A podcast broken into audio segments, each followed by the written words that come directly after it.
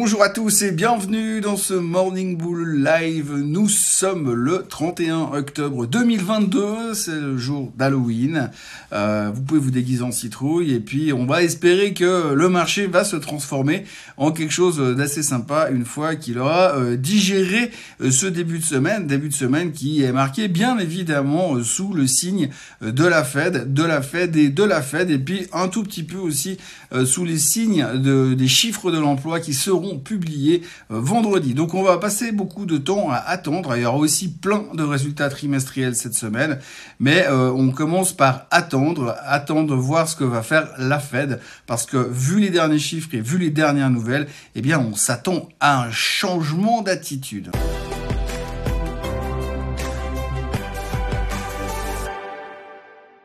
Oui, un changement d'attitude puisque aujourd'hui, eh bien, tout le monde n'attend que ça, n'attend que de voir si la Fed va changer euh, son fusil d'épaule, va donc pivoter comme euh, on l'espère euh, au vu des derniers chiffres économiques et au vu des derniers commentaires des sociétés qui ont publié.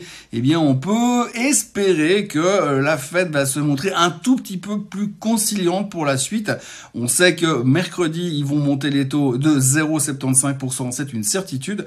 Mais ce qu'on va surtout regarder, ce sera, enfin écouter plutôt, c'est le discours de Monsieur Powell après, euh, après cette annonce pour voir ce qu'il va nous sortir concrètement par rapport au futur, euh, au futur comportement de la Banque centrale américaine. Alors évidemment, aujourd'hui, on attend clairement un changement, un changement dans une direction un peu plus décontractée, avec une notion un peu plus clean euh, au niveau, euh, au niveau des taux, quelque chose qui nous donnera, qui laissera supposer qu'il va arrêter de monter euh, aussi agressivement. Si on arrivait à avoir juste l'information comme quoi au mois de décembre, lors du prochain meeting de la Fed, il risquera de montrer moins les taux que 0,75%.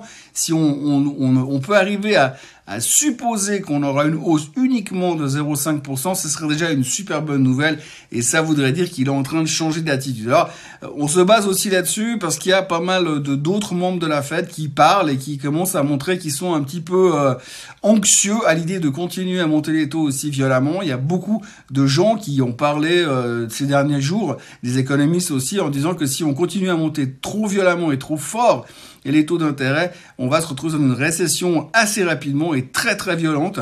Et donc ça, ça commence à faire peur à certaines personnes, certaines personnes qui n'ont pas vraiment envie d'être pointées du doigt comme étant les responsables d'une récession aux États-Unis. Même si on sait très bien que la Fed ne fait que de réagir, il est clair que si on part en récession assez rapidement, tout le monde va pointer du doigt Monsieur Powell en disant que c'est de sa faute et c'est à cause de lui euh, que euh, le, les, les États-Unis sont en, récession. Donc voilà, aujourd'hui on attend que ça. Euh, on va beaucoup parler que de ça ces trois prochains jours parce que pour l'instant c'est un lundi très calme qui s'annonce. Les futurs sont à peine, euh, à peine en baisse, mais je c'est quasiment inchangé pour parler, euh, pour parler très clairement.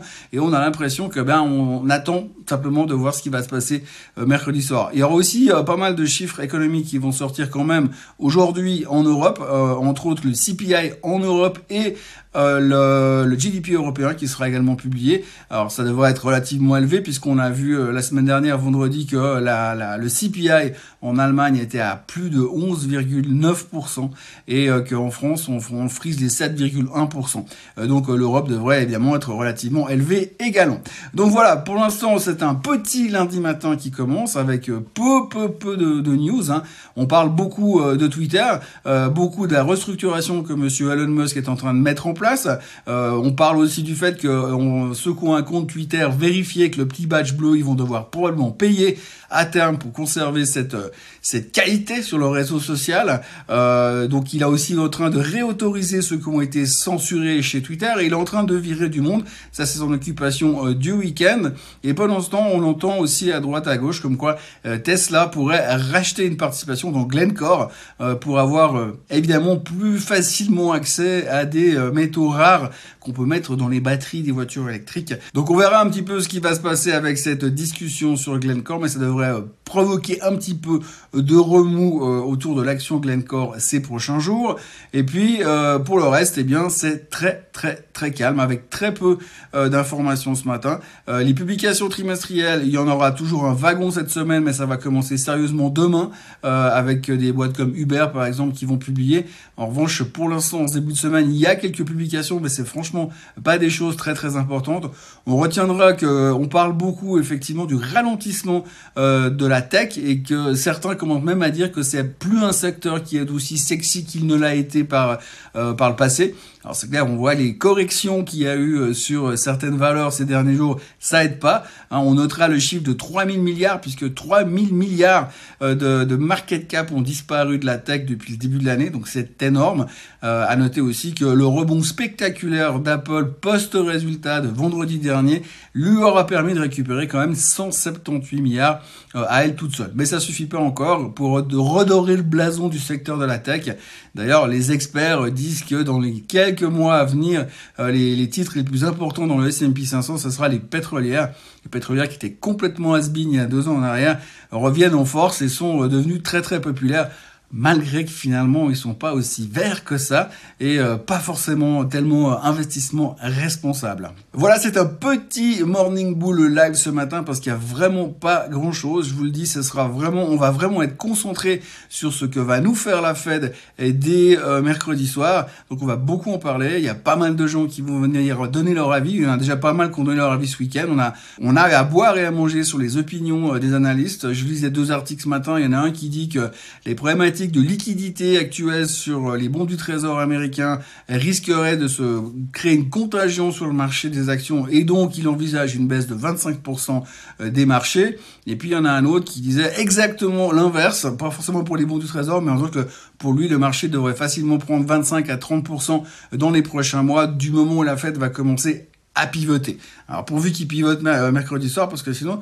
ce sera un tout petit peu ennuyant. Donc voilà, je vais pas vous retenir plus longtemps ce matin, et je vais revenir demain avec beaucoup plus euh, de gras à vous raconter, j'imagine, parce que ce sera peut-être un petit peu plus actif euh, qu'aujourd'hui. Aujourd'hui, on notera encore une chose à, retenir que les Brésiliens ont un nouveau président, Monsieur Lula, qui est passé par les poils. Et puis, de l'autre côté, à propos de passer par les poils, eh bien, on va aussi commencer à parler concrètement cette semaine des élections de mi-mandat aux États-Unis, puisque le 8 novembre auront lieu ces élections, qui là aussi, ça risque de passer par les poils, parce que pour l'instant, c'est pas très très clair de qui va gagner et surtout dans quel état.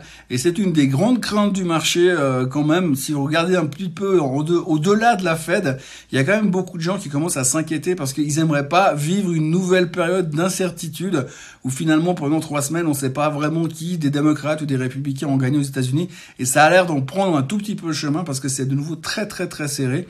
Et puis euh, Monsieur Biden euh, continue de marquer des points à tous les étages, puisque récemment, dans une vidéo, il a encore réussi à dire qu'il y avait 54 États aux États-Unis. 54 États, le président lui-même.